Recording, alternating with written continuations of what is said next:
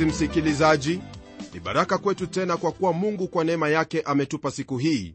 Kwa hili basi namshukuru kwa kuwa tutajifunza zaidi kuhusu hayo ambayo twahitaji kuyajua kama watoto wake. Twaendelea na mafundisho yetu yanayotoka kwenye kitabu cha nabii mika sura ni hiyo ya kwanza tukianzia ile aya ya pili hadi aya ya saba. Kumbuka kwamba kwenye sura hii ya kwanza lile ambalo neno la mungu lazingatia ni kuhusu hukumu ya mungu juu ya dhambi walizozitenda watu wale. Kipengele cha kwanza ni hicho ambacho chahusu ujumbe kwa samaria ujumbe ambao pia utafikia hao wa yerusalemu. Neno la mungu kwenye aya ya pili katika kitabu hiki cha nabii mika lina haya ya kutwambia. Sikilizeni enyi watu wa kabila zote sikiliza e dunia na vyote vilivyomo. Bwana mungu na ashuhudie juu yenu yeye bwana kutoka hekalu lake takatifu. Ujumbe ambao neno la mungu latanguliza hapa ni kwa watu wa kabila zote ulimwenguni. Kwa hivyo ujumbe huu ni wako ndugu msikilizaji kwa kuwa uu katika ulimwengu sasa hivi. Nabii mika anao ujumbe wetu siku hii ya leo na kama wale manabii wengine ijapo walinena kuhusu jambo fulani wakati ule ujumbe wao bado watufaa leo hii hasa kwa kuwa kanuni za wakati ule ndizo zipo hata leo hii na zahitajika kufanya kazi mno katika kizazi chetu. Kati ya hayo ambayo nabii mika anena kuhusu ni filosofia ya utawala katika serikali au uongozi huku akishughulikia na hayo ambayo ni ya uongo katika mamlaka na hayo ambayo ni kweli katika mamlaka.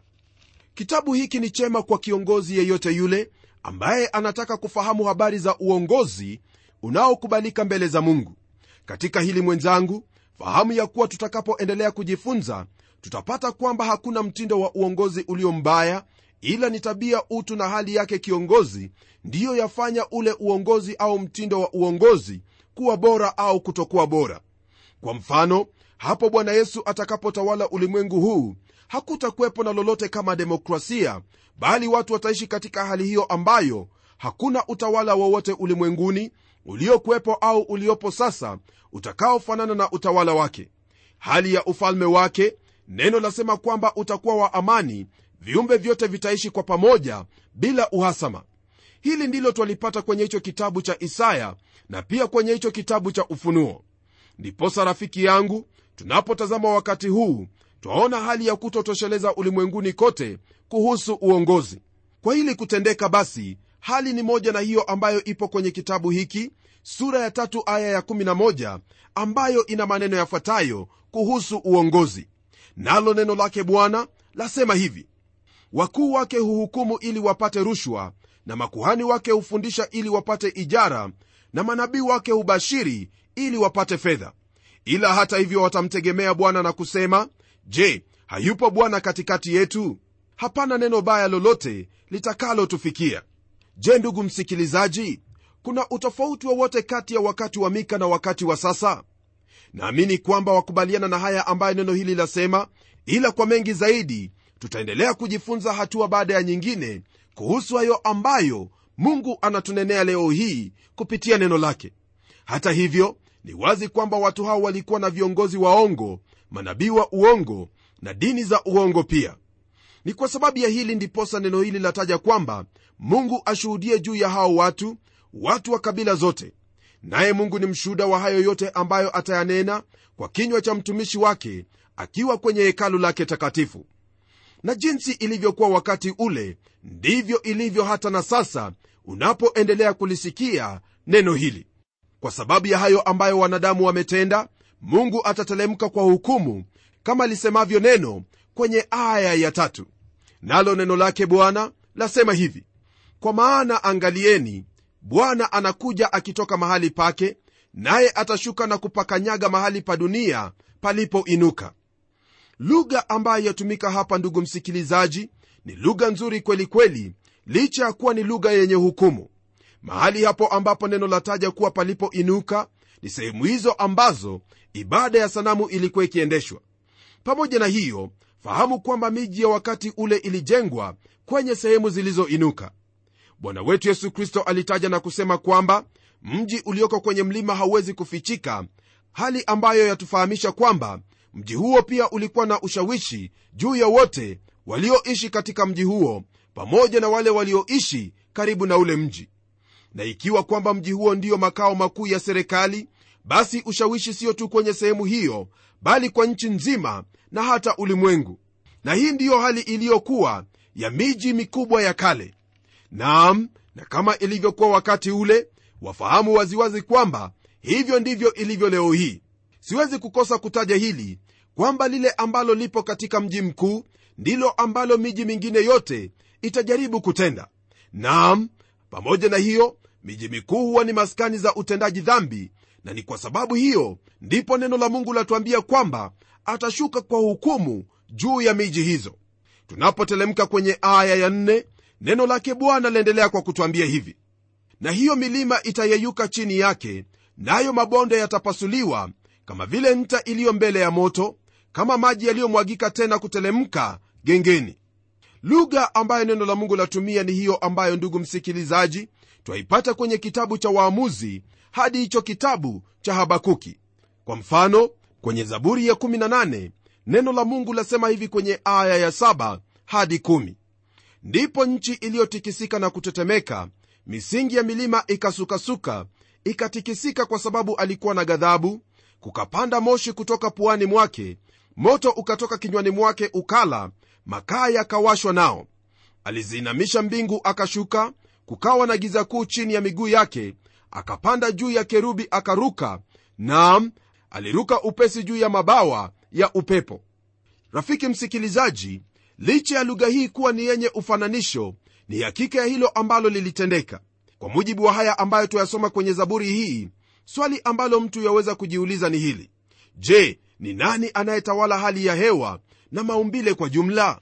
Kwa kweli ni mungu ndiye aliye katika usukani na iwatawala maumbile yote hii ikiwa ni pamoja na hali ya hewa.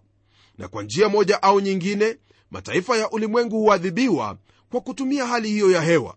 Haya yanapotendeka mwenzangu mahali popote pale hiyo ni ishara ya wewe pamoja nami tumrudie mungu kwa kutubu na kumwomba mungu kutusamehe dhambi na makosa yetu huyo mungu ndiye ambaye anatawala katika mambo pamoja na shughuli za wanadamu wote katika nchi zote. Kulingana na historia efeso na pargamo ilikuwa ni miji ya kifahari sana katika utawala wa kirumi. Uchumi wa miji hiyo ndiyo ulifanya tawala hiyo kuwa na nguvu sana na kuendelea. Lakini leo hii miji hiyo baada ya tetemeko la ardhi imebakia kuwa magofu na sasa miji hiyo ni midogo sana. Mungu alihukumu miji hiyo kwa kutumia hali ya hewa pamoja na maumbile. Kwenye aya ya tano ndugu msikilizaji neno lake bwana laendelea kwa kutwambia hivi katika kitabu hiki cha nabii mika kwenye sura ya kwanza. Nalo neno lasema hivi kwa sababu ya kosa la yakobo yametokea haya yote na kwa sababu ya makosa ya nyumba ya israeli nini kosa la yakobo? Je silo samaria? Na ni nini mahali pa yuda palipoinuka? Sipo yerusalemu kulingana na jinsi ambavyo neno la mungu latuambia kwenye aya hii mungu anena kuhusu hayo yaliyokuwa makosa ya falme hizo mbili yani yuda na israeli. Kuna swali ambalo lipo hapa nalo ni kuhusu huyo aliyemfanya yuda kutenda kosa. Nalo jibu ni samaria. Pamoja na haya nabii ataja miji mikuu ya yuda na israeli yani yerusalemu na samaria kama sehemu ambazo zinalawama kwa hayo yaliyotendeka katika nchi hizo. Na kama ilivyo wazi kabisa kwenye neno lake bwana yerusalemu ni hapo ambapo mungu alichagua kwamba watu wale watamfanyia ibada. Je walifanya hivyo? Naam walimwabudu mungu kwenye hekalu lakini baada ya hapo waliendelea na ibada zao kwenye sehemu hizo zilizoinuka.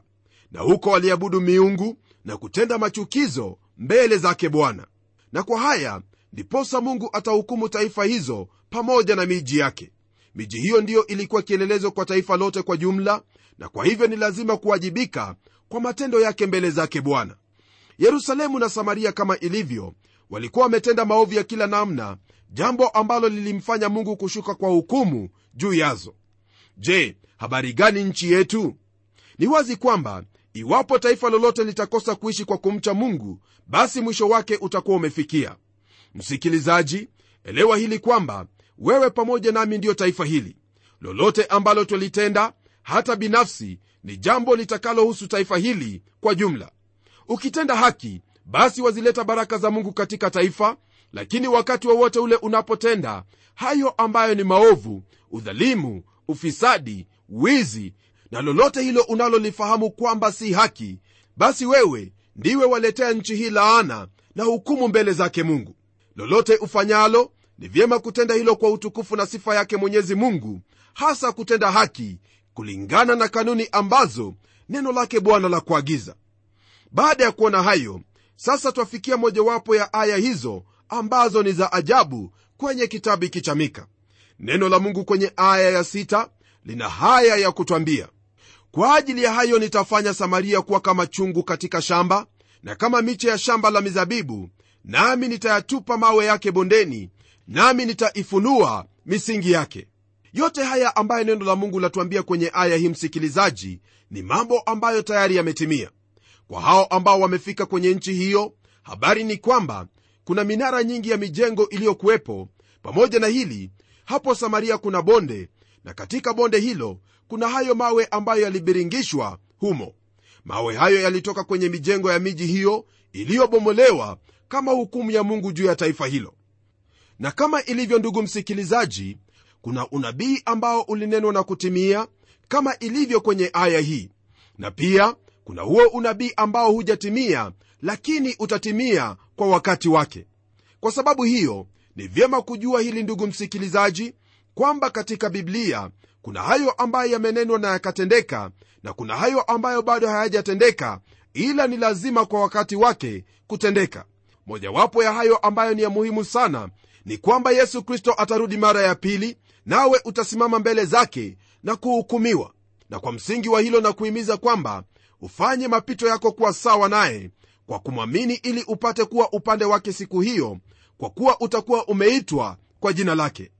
Ndugu msikilizaji utakapokosa kufanya hivyo basi yale ambayo yatatendeka ni yale ambayo tuyasoma kwenye kile kitabu cha injili ya yohana kwamba wewe umekataa nuru hiyo kwa kuwa ulipenda giza na kwa kuwa wewe ulipenda giza naye mungu si giza basi ni lazima hukumu ya mungu itakuwa juu yako. Lakini usisahau hili kwamba mungu hafurahii hata kidogo kukuhukumu bali yeye anafurahia rehema. Unapokataa rehema zake mungu basi mungu atafanya nini ila kukuhukumu? Hebu nikwambie hili. Hakuna mtu awaye yeyote katika ulimwengu mzima atakayeenda jehanamu kwa sababu yeye ni mtenda dhambi hili nalisema kwa kuwa sote tulizaliwa watenda dhambi na wala hakuna hata mmoja aliyezaliwa asiye na dhambi isipokuwa yesu kristo na yule adamu kabla ya kutenda dhambi. Na kwa msingi wa hilo ndugu msikilizaji sote ni watenda dhambi na sote tulistahili kuhukumiwa kama ilivyo haki kwake mungu. Lakini kwa kuwa mungu afurahii kumhukumu mwanadamu ndiposa alimtoa mwana wake wa pekee ili afe pale msalabani kwa ajili yako na kwa ajili yangu na akazikwa na akafufuka siku hiyo ya tatu ili wewe pamoja nami tuhesabiwe haki bure mbele zake mungu. Utakapokosa kuhesabiwa haki bure kwa kumwamini yesu kristo basi hauna wa kumlaumu bali utajilaumu wewe mwenyewe kwa kuwa umekataa hayo ambayo mungu amekuandalia hasa rehema na neema yake ambayo yapatikana katika yesu kristo. Ndugu mpenzi fikiria jambo hili nawe ulitilie maanani maana hakuna kwenye sehemu nyingine yoyote ile utakapopata kweli na hakikisho ya hili ambalo nalokwambia isipokuwa katika neno lake mungu ambalo ni biblia na pia kwa imani katika yesu kristo. Jaribu hili nawe utafahamu hili ambalo nimekwambia. Hebu tuendelee ndugu yangu kwenye aya ya saba ambapo neno lake bwana latuambia hivi katika kitabu hiki cha mika sura ya kwanza. Na sanamu zake zote za kuchonga zitapondwapondwa na ijara zake zote zitateketezwa kwa moto na sanamu zake zote nitazifanya ukiwa. Kwa kuwa amezikusanya kwa ujira wa kahaba nazo zitaurudia ujira wa kahaba. Kwa mujibu wa aya hii ndugu msikilizaji nataka ufahamu kwamba yote haya yalitendeka. Mwalimu mmoja wa biblia aitwaye vanon mcg kwenye kitabu chake aandika kuhusu ziara yake huko samaria. Naye asema kwamba katika ziara yake alimuuliza kiongozi wa ziara aliye mkazi wa sehemu ile iwapo kuna sanamu na vinyago ambavyo vimechimbuliwa. Yule kiongozi alimjibu na kumwambia la hamna licha ya kuwa wanafahamu kwamba watu walioishi kwenye sehemu ile zamani waliabudu sanamu. Hebu nikukumbushe kwamba kwenye sehemu ambazo zatajiwa kwenye biblia kwamba ziliinuka hapo ndipo watu hao waliendesha ibada zao kwa miungu yao ambayo moja yao ni moleki. Katika ibada ya moleki watu wale waliwasha moto chini ya chuma kisha chuma hiyo inapokuwa nyekundu hapo waliwaweka watoto wachanga kama dhabihu kwa miungu hiyo. Hiyo haikuwa pekee kwani walitenda ukahaba na uasherati katika ibada zao. Kwa lugha nyingine dini yao na uasherati na uzinzi ilikuwa ni kitu kimoja na leo hii twafahamu kwamba hivyo ndivyo ilivyo kwa wale ambao inadaiwa wanamwabudu shetani. Katika miji hiyo mwenzangu pamoja na watu wale waliojihusisha na ukahaba walipata ujira wao kutokana na hilo walilolitenda. Na haya ndiyo ambayo yalitendeka ndugu msikilizaji miongoni mwa watu wa mataifa mengi kama wafilisti na kadhalika. Nao waisraeli ambao mungu alikuwa amewapa njia maalum ya ibada waligeuka na kuiacha njia hiyo na kuingilia haya ambayo mataifa walikuwa wakiyafanya. Hukumu hii ilikuja juu yao kwa kuwa tayari mungu alikuwa amenena nao na kuwaambia kwamba wao ni wateule ulimwenguni kote na ni lazima kuonyesha sifa zake mwenyezi mungu katika mataifa yote. Hili msikilizaji ndilo ambalo twalisoma kwenye kitabu cha kumbukumbu la torati na hicho kitabu cha hesabu. Na pia tunapogeukia kwenye kitabu cha yoshua sura ya 24 aya hiyo ya 14 na 15 neno lake bwana lasema hivi kwa habari za yoshua akizungumza na hao watu wa taifa la israeli. Neno lake bwana lasema hivi basi sasa mcheni bwana mkamtumikie kwa unyofu wa moyo na kwa kweli na kuiweka mbali miungu ambayo baba zenu waliitumikia ng'ambo ya mto na huko misri mkamtumikia yeye bwana. Nanyi kama mkiona ni vibaya kumtumikia bwana chagueni hivi leo mtakayemtumikia kwamba ni miungu ile ambayo baba zenu waliitumikia ng'ambo ya mto au kwamba ni miungu ya wale waamori ambao mnakaa katika nchi yao. Na kama ilivyo ndugu msikilizaji unapogeukia kile kitabu cha waamuzi pamoja na wafalme watu hao waligeuka na kumwacha mungu wa kweli na wakaabudu miungu hiyo ya waamori na mataifa mengine. Naye mungu kwa kuwa ni mtakatifu na tena kwa kuwa alikuwa amewaonya dhidi ya kufuata njia za mataifa kwa vinywa vya hao manabii ilikuwa ni lazima kuwahukumu maana mungu mtakatifu hawezi kujihusisha na hilo ambalo ni chafu. Ndugu msikilizaji kwa kuwa hilo ambalo nabii mika alinena lilitendeka ni vyema kwako kuchukulia maanani na kufahamu kwamba yote ambayo neno la mungu limenena kwamba litatendeka litatendeka kwa wakati wake. Elewa hili ya kuwa wakati ambao mungu amekupa ni sasa nawe utakuwa ni mwenye busara kuamini neno hili na kulitenda uharibifu wa yerusalemu na samaria ulikuwa wa muda lakini huo ambao utakuwepo baadaye hasa yesu atakapohukumu ulimwengu utakuwa ni wa milele. Ndugu yangu yote hayo yaliyotendeka kwa taifa hilo la israeli ni mfano wa jinsi mungu atakavyowakabili. Hao ambao watakosa kuyafuata na kuyaamini hayo ambayo neno la mungu limetwagiza nalo neno lake bwana ndugu msikilizaji kwetu sisi ambao ni wa kizazi hiki baadhi yake ni haya ambayo twayapata kwenye hiki kitabu cha waraka wa kwanza wa yohana sura ya tano aya ya kumi hadi kumi na mbili ambapo neno lake bwana lasema hivi. Yeye amwaminie mwana wa mungu anao huo ushuhuda ndani yake asiyemwamini mungu amemfanya kuwa mwongo kwa kuwa hakuamini huo ushuhuda ambao mungu amemshuhudia mwanawe. Nao huu ndio ushuhuda ya kwamba mungu alitupa uzima wa milele na uzima huo umo katika mwanawe yeye aliye naye mwana anao huo uzima asiye naye mwana wa mungu hana huo uzima. Ndugu msikilizaji utaamua kufanya nini kwa habari hizi ambazo neno lake bwana la kwambia? Ni tumaini langu kwamba utafuata hilo ambalo neno lake mungu la kuagiza au neno lake mungu la kuhitaji uamini kumuhusu mwana wake mungu. Naye huyo mwana wa mungu siye mwingine bali ni bwana yesu kristo. Mpendwa kuna wale ambao hawamwamini bwana yesu kristo na kwa kuwa neno hili la mungu lasimama jinsi lilivyo hivyo ndivyo itakavyokuwa kwamba hakuna yeyote atakayekuwa na uzima katika njia nyingine yoyote ile na hasa uzima huo wa milele ila ni kwa njia hiyo moja ambayo ni yesu kristo. Waweza kuniambia kwamba kuna njia nyingi tu ambazo watu waweza kumfikia mungu. Nami nitakubaliana nawe na kukwambia ni kweli. Kuna njia nyingi tu ambazo watu wanaweza kumfikia mungu lakini inategemea ni mungu yupi unayenena habari zake. Iwapo wanena kuhusu mungu aliyeziumba mbingu na nchi pole sana. Maana hauwezi ukamfikia mungu huyo kwa njia yoyote ile utakayoichagua maana yeye mwenyewe ametuelekeza siye wanadamu ni njia ipi ambayo twafaa kuifuata nayo njia hiyo ni kwa njia ya mwana wake yesu kristo ambaye amemshuhudia kwa kila njia kutoka kwenye vitabu vya musa kufikia kwenye vitabu vya manabii pamoja na zaburi kwamba njia ni moja nayo na ni kwa njia ya yesu kristo. Waweza kukubaliana na hili au waweza kulikataa maana unao uhuru sasa. Lakini kwenye siku hiyo ya kiama utajipata kwamba kwa hakika utakuwa umekosa lile ambalo ulikuwa ukifikiri kwamba unalo. Ndugu msikilizaji neno hili la mungu latuambia waziwazi kwamba yeyote anayepokea ushuhuda huo huyo ushuhuda wa uzima wakaa ndani yake. Na kama hauna ushuhuda huo basi ole wako maana hauna huo uzima uzima wa milele ulio katika yesu kristo.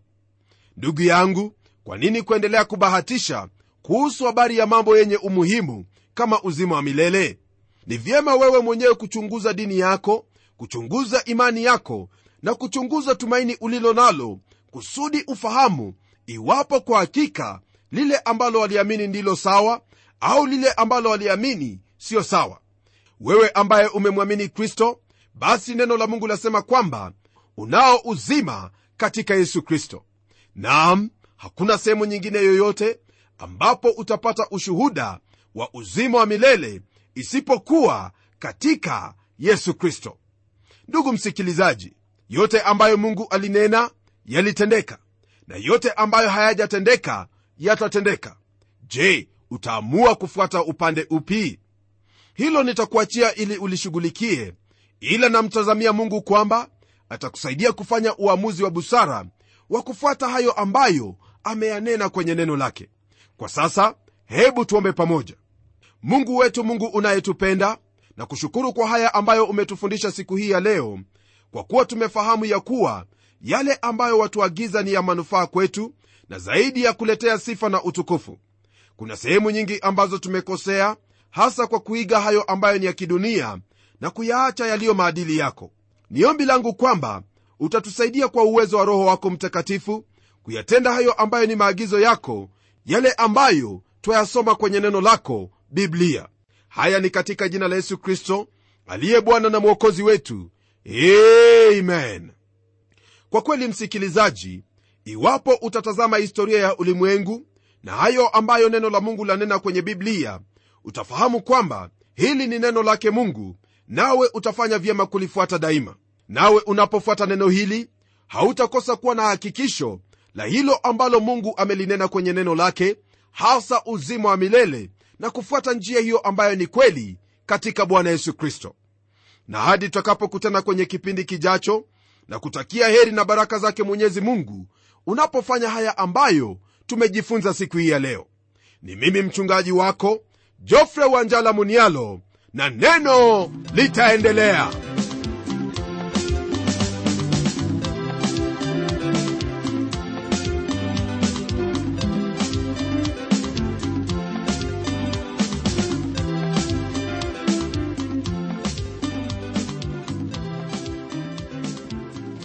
ndiyo msikilizaji wangu neno ni lazima liendelee. Kwa hivyo hebu tuandikie barua utueleze jinsi hili neno la bwana linakubariki. Anwani yetu ndiyo hii ifuatayo.